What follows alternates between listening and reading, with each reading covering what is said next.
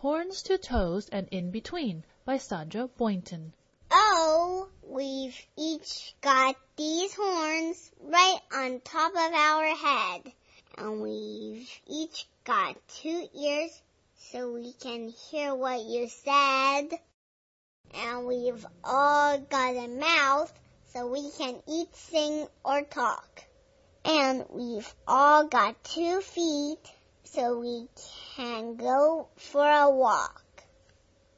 Yes, we've each got ten toes, and we've each got one nose, and we've all got two eyes that can open and close, and we have a fuzzy tummy that we all like to pat, and a little belly button in the middle of that.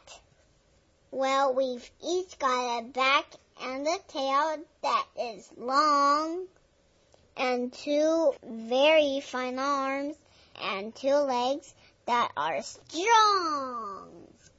We've got two handy hands, and our fingers count ten.